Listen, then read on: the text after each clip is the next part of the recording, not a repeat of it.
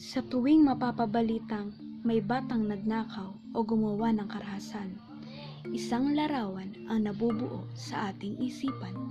Larawan ng isang kriminal, kriminal na dapat ikulong at magbayad sa kasalanan.